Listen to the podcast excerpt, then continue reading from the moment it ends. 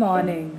You're listening to the Legal Gospel with Kanupriya Chawla and Joe Sebastian. I hope you're staying home and keeping safe. The headlines for you this morning would be The Supreme Court bench, headed by Justice Bhushan, issues notice and directs Centre to file a reply within three weeks in a plea seeking full refund of cost of airline tickets booked during the lockdown.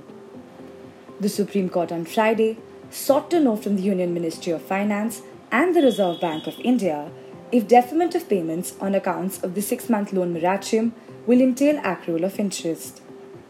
The Supreme Court today allowed Tamil Nadu State Marketing Corporation to file a detailed response on the law and policy around the sale of liquor in the state amid the COVID 19 pandemic, while observing that it is not for the courts to lay down how the sale of liquor can be done. A petition has been filed in the Supreme Court challenging the constitutional validity of Section 4 of the Places of Worship Act 1991 on the touchstone of Article 14, 15, 25, 26, and 29 of the Constitution of India, and also on the argument that it violates the principles of secularism. The Supreme Court on Friday smacked for negotiations between establishments and workers on the full payment of wages, regardless of the direction issued by the Ministry of Home Affairs on March 29th. The Calcutta High Court has observed that the limitation period to apply for probate starts not from the date of the death of the testator, but from which the dispute arises or when it becomes necessary to apply for the grant of probate. The Bombay High Court on Tuesday held that in a case of an illegitimate child, mother is the natural guardian and father's claim comes after her as per Section 6 of the Hindu Minority and Guardianship Act 1956. The Karnataka state government has withdrawn the notification dated May 22, thereby relaxing provisions of the Factories Act. The Karnataka state government has withdrawn the notification dated May 22, relaxing provisions of the Factories Act, thereby increasing working hours of workmen from 9 hours to 10 hours per day. A Lucknow bench of the Allahabad High Court stays the June 3 single bench order halting the selection process of 69,000 assistant basic teachers in the state of Uttar Pradesh. The Madras High Court has issued a notice in a PIL seeking monthly cash assistance for economically backward sections of the society in the state of Tamil Nadu. Now, let's move to Joe for some updates on the pandemic. Hey guys, let's get to the COVID related updates for the day. The Supreme Court slammed the government for not providing proper accommodation facilities as well as remuneration to doctors who were at the front line of the COVID 19 pandemic and has directed the petitioners to convey their suggestions or concerns to the Ministry of Health and Family Welfare. The Supreme Court on Friday issued a notice to the governments of Delhi, Maharashtra, West Bengal, Gujarat, and Tamil Nadu over the management of the COVID 19 situation. The bench observed that the media reports indicated a sorry state of affairs of care of COVID patients in Delhi and some other states. The Supreme Court has taken suo cognizance on reports of alleged mishandling of COVID 19 affected dead bodies.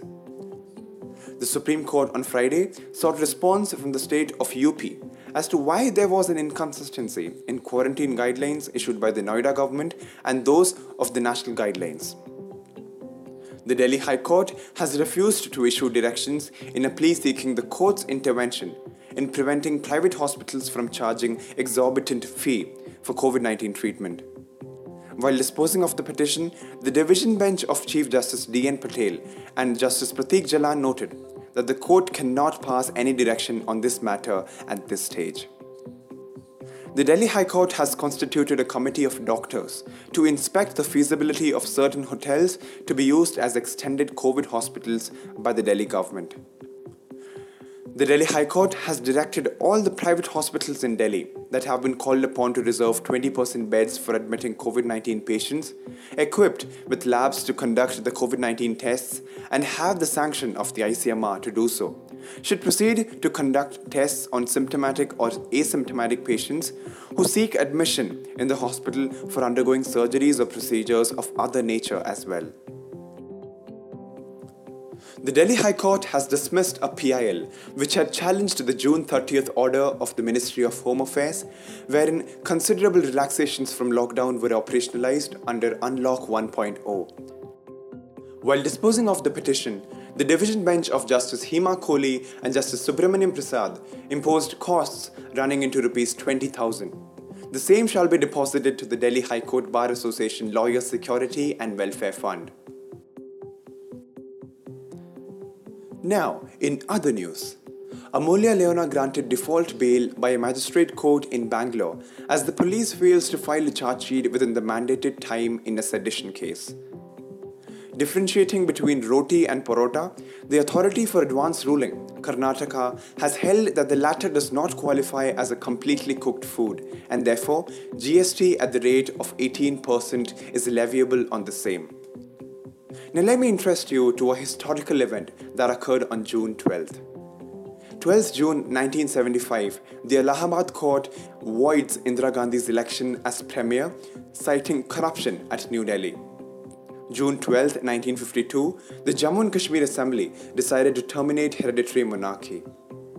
Thank you so much all for listening. That's all for today in Legal Gospel with me, Joe Sebastian, and Kanupriya Chawla. Have a lovely day.